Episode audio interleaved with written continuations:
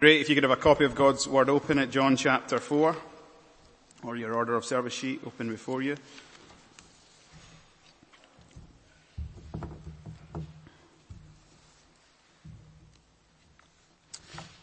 Lord, may the words of my mouth and the meditation of all of our hearts be pleasing and acceptable in your sight. We pray this in the name of our Lord, our rock and our Redeemer, Jesus Christ.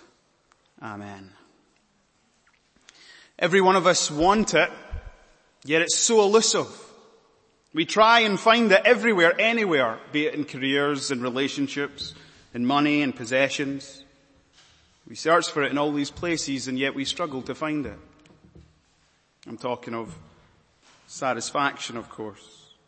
All of us, whether we're aware of it or not, are on an undeniable search for satisfaction in this life. And the problem is we just can't find it. I don't know if there's any Rolling Stones fans in the congregation, but next month they're playing at Hyde Park. I don't know if you've got tickets for the gig. I was chatting to a man in the local area and he told me he has two tickets and he cannot wait. But you remember their famous hit, I can't get no satisfaction. They confess that satisfaction is one of the most elusive realities. It's hardly surprising that this was a huge hit because this song is filled with raw honesty. The raw honesty of Mick Jagger and Keith Richards. And when you stand back and think about these men with their limitless wealth, fame, pleasure, power, we might ask ourselves the question, is there any hope for us to find satisfaction in this life? Well, Mick Jagger and Keith, uh, Keith Richards might say no. But the apostle John says yes. In the passage before us this morning, Jesus meets a woman at the well. A woman who was deeply unsatisfied, who was looking for satisfaction in all the wrong places. And in this passage, she will find in our encounter with Jesus her so satisfied. Before we dive in to look at this passage in detail, it's worth highlighting two things. First thing, this is the single longest recorded conversation Jesus ever had with an individual in the Gospels. For that reason, this is a noteworthy conversation. The second reason it's a noteworthy conversation is because it quickly follows on the heels from Jesus' conversation with Nicodemus back in chapter 3. And, and, it's like John the author has these two conversations placed right next to each other because he wants us to see how these two individuals stand in stark contrast. Nicodemus, we know his name. This woman, she's nameless. Nicodemus was a Jewish man. This woman was a Samaritan woman. Nicodemus was the teacher of Israel, highly educated. This woman most likely had no education. Nicodemus was a Pharisee, meaning he was scrupulous in his adherence to the law of God. He was morally upright. This woman was an adulterer. She lived a life in contradiction to the law of God. She was immoral. Nicodemus was a somebody. She was a nobody. Nicodemus sought out Jesus because he saw something significant in him. He was sent from God. This woman had to be sought out by Jesus because to her he was a stranger at a well. Nicodemus met Jesus at night in the darkness. This woman met Jesus in the middle of the day in the glorious Middle Eastern light. You see how Nicodemus and this woman are polar opposites. John wants you to see how they stand in stark contrast to one another. But you know his point is they both have much in common. They both needed Jesus. You might be orthodox outwardly, unorthodox inwardly. You need Jesus. You might be a somebody or you might be a nobody. You need Jesus. You might be moral, immoral. You need Jesus. That's not the only thing they had in common. The second thing they had in common was this. Jesus loved them both. Jesus loved them both. John 3.16, for God so loved the world that he gave his one and only son, that whosoever should believe in him shall not perish but have everlasting life. So in this passage we're going to see Jesus' love for this woman. He came to seek and save that which is lost. Now as we work our way through this passage, let me tell you where we're going. Verses 1 through 6 really set the scene for us. And then we'll spend most of our time in verses 7 through 30 where we get to eavesdrop on their conversation. But there's two big ideas. True satisfaction and true worship. True satisfaction and true worship. Okay, let's set up this scene. Verses 1 through 3. Read them with me. Now when Jesus learned that the Pharisees had heard that Jesus was making and baptizing more disciples than John, although Jesus himself did not baptize, but only his disciples, Jesus left Judea and departed again for Galilee. Here we discover why Jesus left the Judean countryside and headed north to Galilee. Simple answer, he did so in order to avoid conflict and confrontation with the Pharisees. The backdrop is that the second half of John chapter 3, John the disciples, uh, John the Baptist's disciples have become aware of Jesus' growing popularity. And remember what we looked at last Sunday evening? They were jealous. Now, the Pharisees learn of Jesus' growing popularity. Implicitly, they were growing jealous of Jesus. And Jesus' hour had not yet come. It wasn't time for conflict or confrontation with the Pharisees, and so Jesus headed north. So that's why Jesus headed north, but next we see the way he traveled north. Verse 4 says that Jesus had to pass through Samaria. Now it's quite hard, but just imagine a, a, map of Israel with me for a moment. In the south of Israel, a part of it, you have Judea. In the middle of Israel, you had the region called Samaria. And then in the north of Israel, you had Galilee. Now, a first century Jewish reader of John's gospel reading these words would not make sense of it.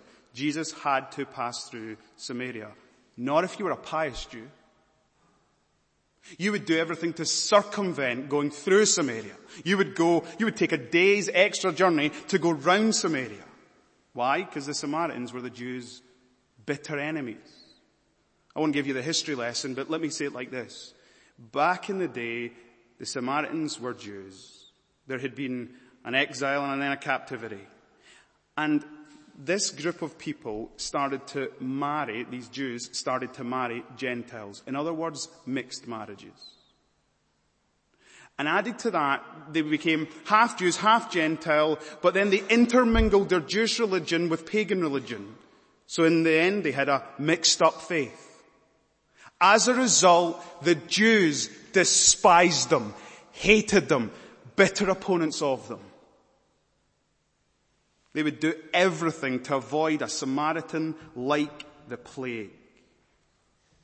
So when we read here that Jesus had to go through Samaria, it's a bit shocking. It's not out of geographic necessity, it is out of divine necessity. John likes to use this word must had. The Son of Man must be lifted up. Jesus had to go through Samaria. This is because Jesus had a divine appointment with a woman at the well. And maybe, just maybe, Jesus has a divine appointment to meet people here this morning. Like the woman at the well who have thirsty souls. Next we read where and when Jesus met this woman. In verse 4 we read that, verse 5 we read it, so he came to a town of Samaria called Sychar near the field that Jacob had given to his son Joseph. Jacob's well was there. So Jesus, we read as he was from his journey, was sitting beside the well.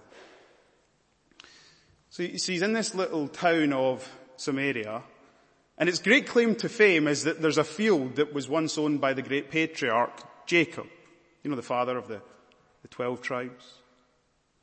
And, the great claim to fame in the field was there was the well that Jacob dug. In fact, if you were to go to Israel today, you can go see that well.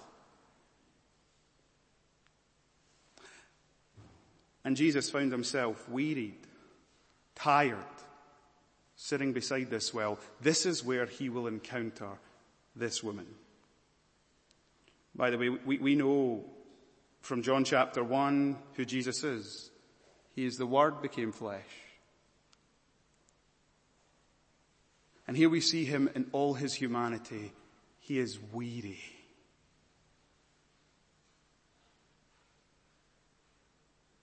Let that sink in. He was weary because the journey he made was to seek and save this woman. More about that near the end. So that's where he met her, but when did he meet her? Well, we're told it was the sixth hour. That means midday. That means noon. That means in the scorching, blistering heat of the Middle Eastern sun. Now the, scholars instantly tell us that it's strange that a woman would be at the well at this time of day because you would normally go either early in the morning or early in the evening when it was a lot cooler. Why was she there at this time of day? Well, because, as we're going to learn, she lived an immoral life. And the women in the town would not want to associate with a woman like this. And so that's how John sets up this scene. We know where Jesus is. We now know where he's going to meet this woman. So the scene is set for Jesus' conversation with this woman.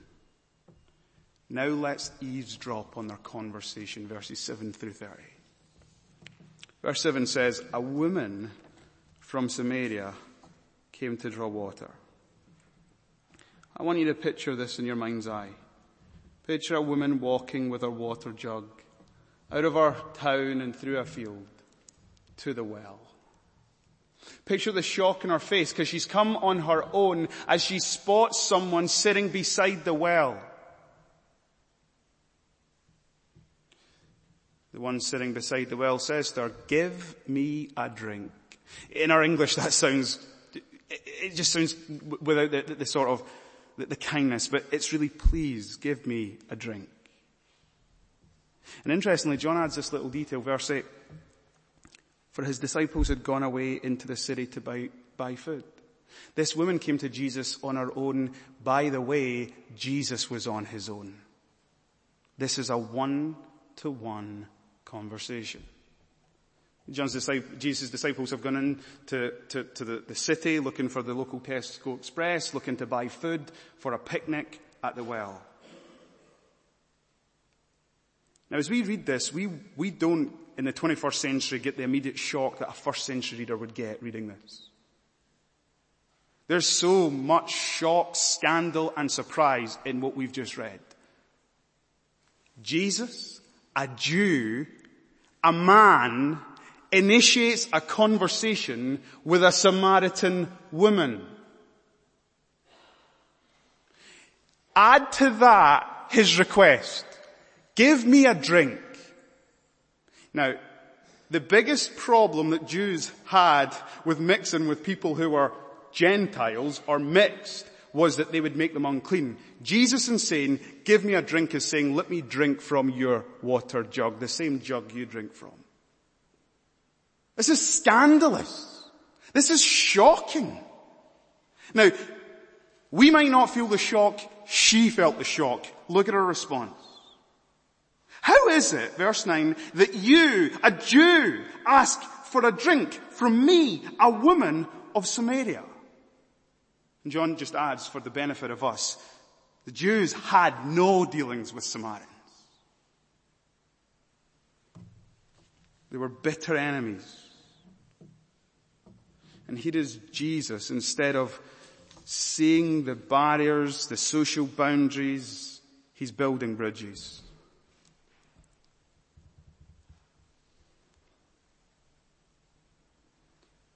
As we stare at Jesus here, we need to see something about his heart. He, he loves this woman.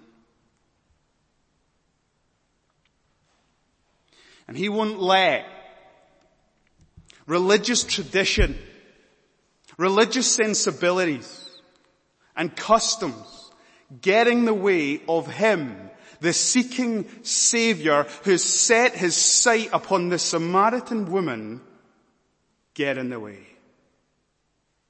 Heads up, we should never let tradition, culture, sensibilities ever get in the way of the proclamation of the gospel. Now Jesus continues with the conversation, and, and, if this has all been somewhat shocking, it now gets somewhat strange. Now, this is what's just happened. She's come to him, he's asked her, give me a drink. Now read this verse. Verse 10. Jesus answered her, if you knew the gift of God and who it is that is saying to you, give me a drink, you would have asked him and he would have given you living water. He says, if you knew who I was, you'd be asking me for water. But he's just asked her for water. It's, strange, isn't it? And this happens again and again. But the thing is, we know who Jesus is. The Word, who was in the beginning, who was with God, who is God, the source of life, the, the light of the world, the one full of grace and truth, the one sent by the Father to give his life as a sacrifice for his people. Jesus said to this woman, listen, if you knew who you were speaking to, you would be asking me for water for living water. Now, now, now, in John's gospel, this has happened in, this, in the conversation with Nicodemus. Jesus says one thing, and they don't get it, and so they hear another thing. So, so Jesus often has these conversations and they just like, they just go over people's heads. It's, Jesus is operating on a spiritual level, and people are operating on an earthly level. So, this woman whose, whose, whose, whose whole thinking is rooted and grounded in this physical world of wells and buckets, she says to Jesus, but sir, you don't have a bucket. And the well is very deep. And she goes on and she says to him, where do you get that living water? Are you greater than our father Jacob? He gave us the well and drank for it himself, as did his sons and his livestock. You know what she's saying to Jesus? You, are you so arrogant that you think you're greater than Jacob? The great father, not just of the Samaritans, but of the Jews. Jesus is not arrogant. He's actually been really humble. She doesn't know who he is yet. Now, Jesus continuing to use this, this, the water here really is a metaphor, is an analogy for this woman's life. Look at what he says in verse 13.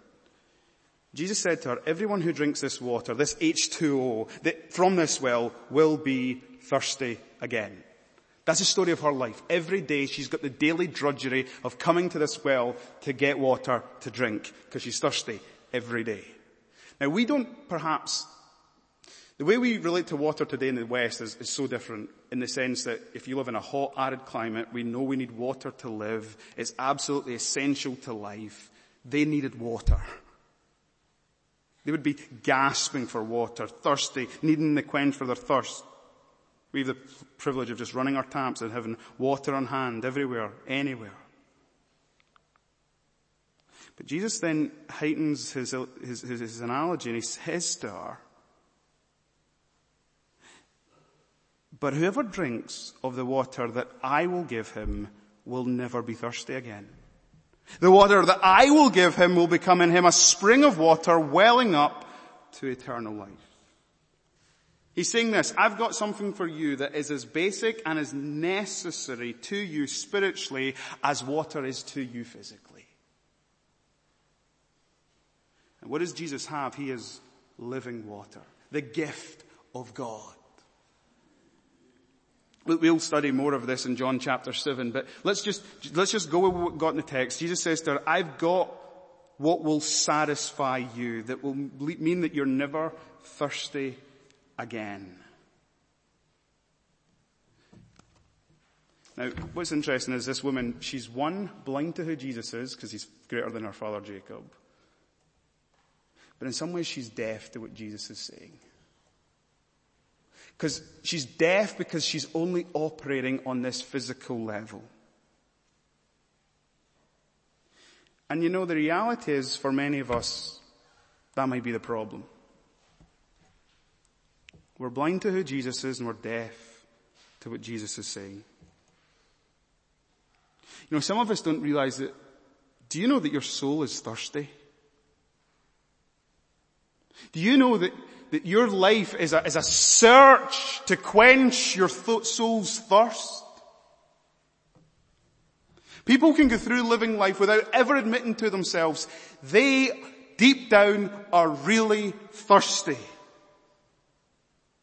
And they're going searching for it, searching some way to, to, to quench it. They cannot find it, but they never admit it.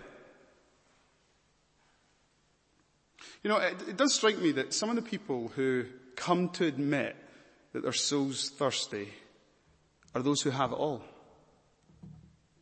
Mick Jagger. Like literally, they, they were at the height. This hit single came out and these men were on the front page of every magazine. They were, they were the rock stars of the world. Wealth, women, fame, they had it all. But they wrote the song, I can't get no satisfaction. I try and I try and I try, but I can't get no satisfaction. Boris Becker in the news because he's landed himself in prison. Six-time Grand Slam champion. He's that famous quote. I'd won Wimbledon twice before as the youngest player. I was rich. I had all the material possessions I needed. And yet, it's the old song of the movie stars and the pop stars who commit suicide. They have everything and yet they're so unhappy. I had no inner peace. He got to the top and he found that there was nothing.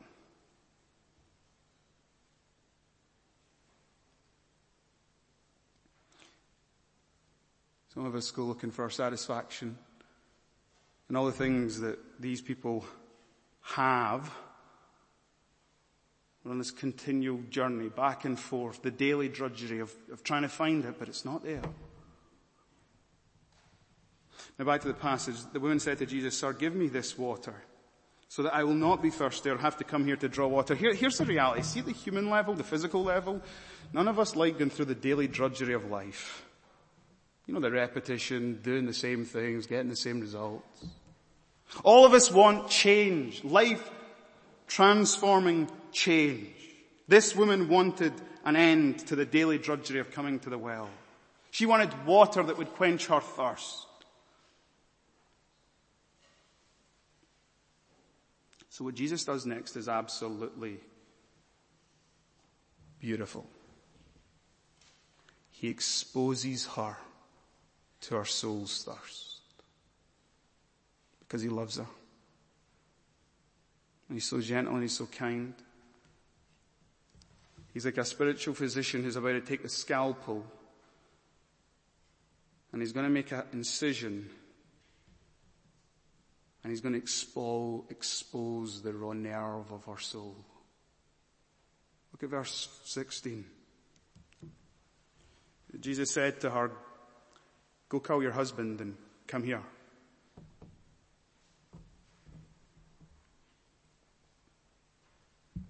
This woman's now face to face with herself. Jesus wants to get personal. And she dodges the question, but do you know what's fascinating? In this long conversation, these are her fewest words. I have no husband. She doesn't want to get personal. She wants just to move on quickly from this.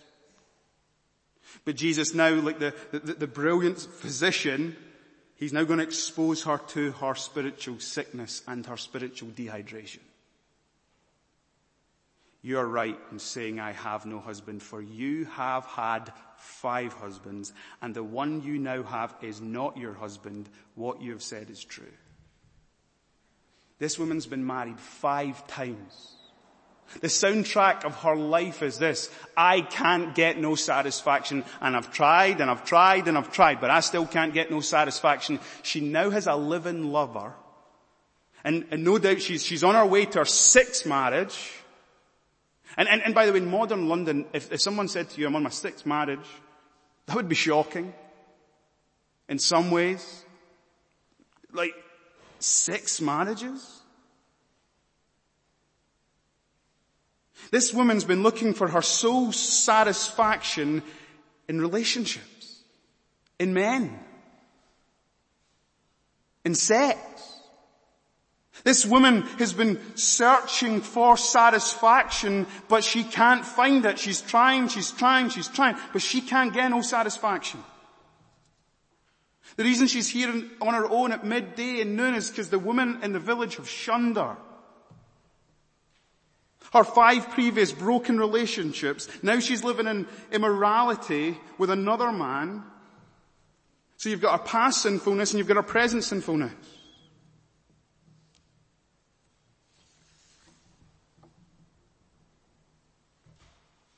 She wants to find her satisfaction in a relationship. maybe if Jesus was to take his spiritual scalpel and examine your soul and my soul, would he expose the same thing? Some of us in this church, are we, are we searching for, longing for our soul satisfaction in our relationship? If you're single, maybe your fantasies, maybe your lust, they all center on a person or multiple people. Maybe if you're married, maybe you've made your spouse the, the, the, perfect relationship. In fact, the reason you're so disappointed in your marriage is because I've never lived up to the expectation. Because by the way, they can't bear the weight of the relationship that you've dreamt of. The reality for all people is we were made to have a relationship with God. That is the only perfect relationship that satisfies. And if you go looking for it here, in people, you'll not find it. You'll just be thirsty. You'll just be like the woman who goes to the well on a daily basis. The drudgery of life.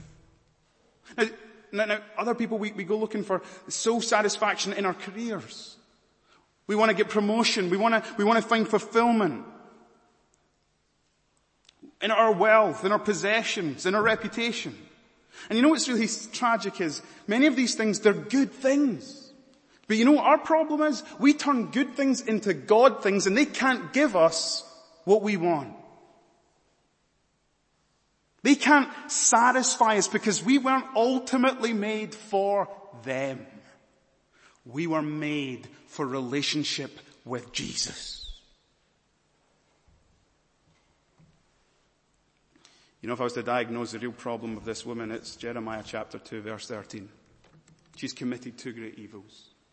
She's forsaken her God the fountain of living waters, and she has hewed out, hewed out cisterns for themselves, broken cisterns that can hold no water.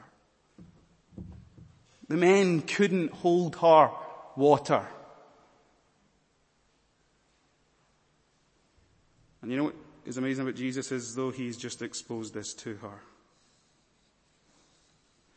And Jesus' purpose in highlighting this is not to condemn or it's not to be cruel, it's been ever so kind.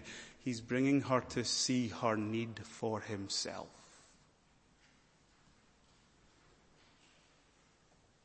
And Jesus wants to bring you and I to the place where we see our need for himself. That means you and I need to come face to face with self. That means you and I need to face up to this question. What is it that your soul is thirsty for? Where is it that you're going looking for your soul satisfaction. The true satisfaction is Jesus, who can give you the gift of God, the living waters. Now, now, now, what happens next is fascinating because this woman wants to dodge the, the personal question. She wants to move this conversation on. And so the woman said, Sir, I perceive that you're a prophet. Our fathers worshipped in this mountain, but you say that in Jerusalem is the place where people ought to worship. Now, do you know what happens? And, and, and if you're ever having a gospel conversation, if you're a Christian with a friend, and things get personal, don't be surprised if they want to move it away from the personal. Because sometimes it's hard when Someone has to face up to themselves. And so do you know what she wants to do? She wants to debate theology. Because he's a prophet, right? Now, now just think about this, right? And, and, and this is another fascinating revelation into people. I have sometimes my most religious conversations not with Christians, but non-Christians. They always want to talk religion. I was just with a guy the other morning there and we're chatting about Christendom for ages on end. But I don't think he's a Christian. Now, now here's the, here's the ironic thing. She's living with a live-in lover, and now she wants to talk to Jesus about where's the right place to worship. Don't be surprised when your non-Christian friends want to have a spiritual conversation. But do know that sometimes that's just to deflect and avoid the heart of the matter, which is the matter of their heart. Now, she says to Jesus, like, so we worship on Mount Gerizim, which by the way, they're in Sychar. Mount Gerizim's right there at the base of it. That's where the Samaritan Holy Temple was. You guys worship over in Jerusalem in your Holy Temple. Where's the right one? Jesus now is going to expose to her, you know, your great problem was that you didn't, you don't have satisfaction. Now your great problem is that you are a false worshipper. Do you see that? He says to her, in verse 22, you worship what you do not know. You know what she doesn't know? Do you know what she worships? Men. Relationship. That's what she worships because when you turn a good thing into a God thing, it becomes an idol and you worship it.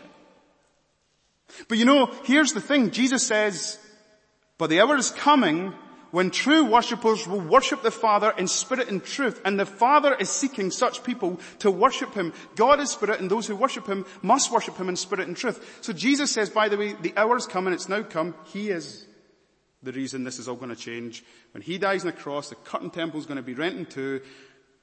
Access to God's presence everywhere, anywhere. It doesn't matter the place, but it matters the person. God is spirit and we worship Him through Christ. We have access because of what Christ has done. And so Jesus says, listen, God's seeking true worshippers. Now this is beautiful because you, you can't miss this. The false worshipper becomes a true worshipper.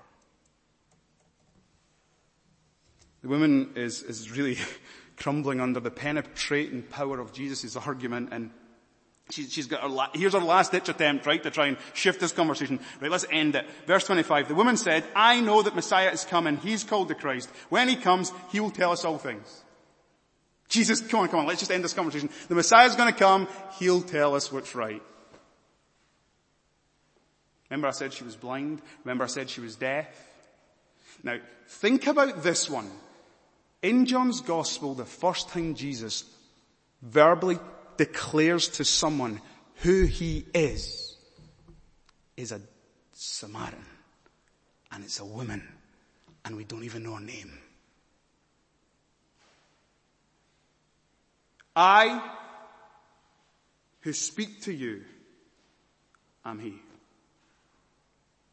Jesus brought her face to face with herself and now Jesus brings her face to face with the Savior who satisfies her soul. And I imagine there, there was a stunned silence when she heard Jesus say these words. She's been talking, talking, talking, trying to dodge, dodge, dodge. Now he says, I am he. I'm the long awaited, long anticipated, I am. I'm the revelation of God. Now, it's so anticlimactic because verse 27 says, and Jesus' disciples returned. And you kind of just want to know what happened. They walk in and look what it says. They marveled that he was talking with a woman. But no one said, what do you seek or why are you talking with her? But notice what happens in verse 28. So the woman left her water jar. That's hugely significant. That's a symbol of her old life. She left it. Why? Because her life's been changed. And you know what she went and did? She went away into the town and said to the people, come! Everybody come, come, come. Now remember, this is a woman that nobody wants to associate with. Come, see a man who told me all that I ever did. Can this be the Christ? And really, uh, this, this statement she's making is because she, she, she's, she's starting to see he is the Christ. The false worshipper becomes the true worshipper. This is the sort of people the Father seeks. The immoral. The unorthodox.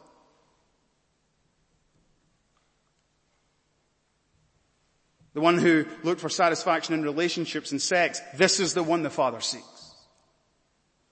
Who he transforms and changes into true worshippers. Who, who he gives true satisfaction to.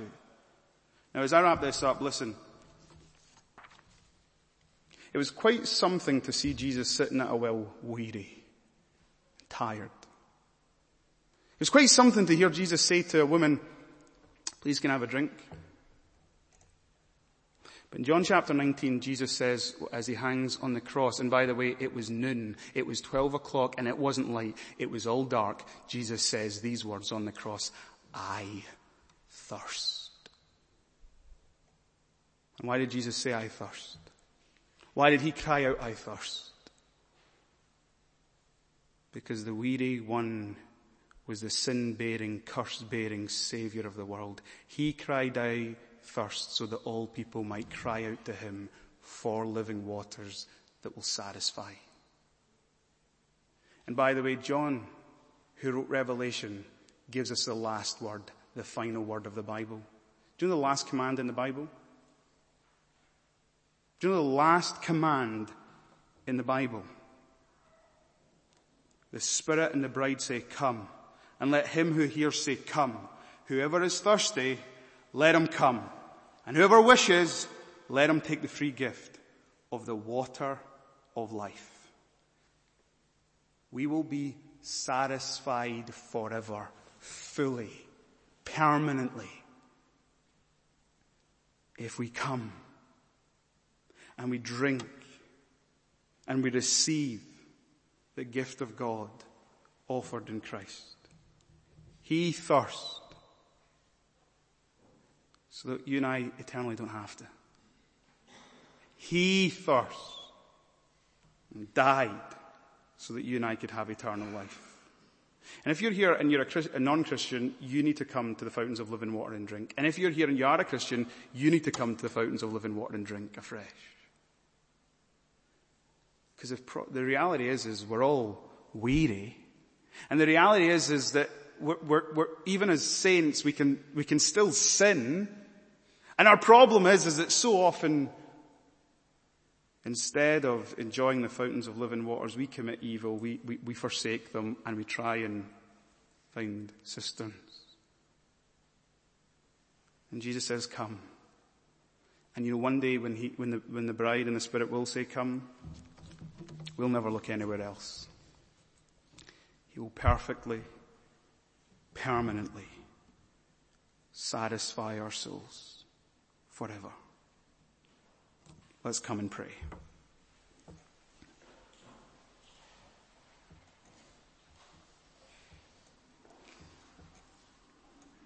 Our hearts are restless until they find their rest in Thee, O Lord.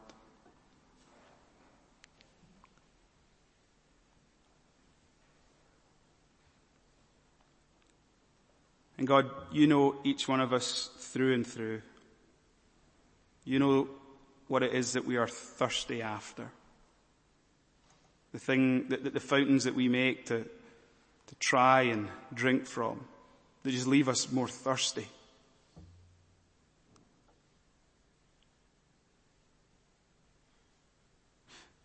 God, we pray that you would lead us to Jesus, the fountain of the living water. the one who offers us the gift of God, the one who alone can satisfy our souls.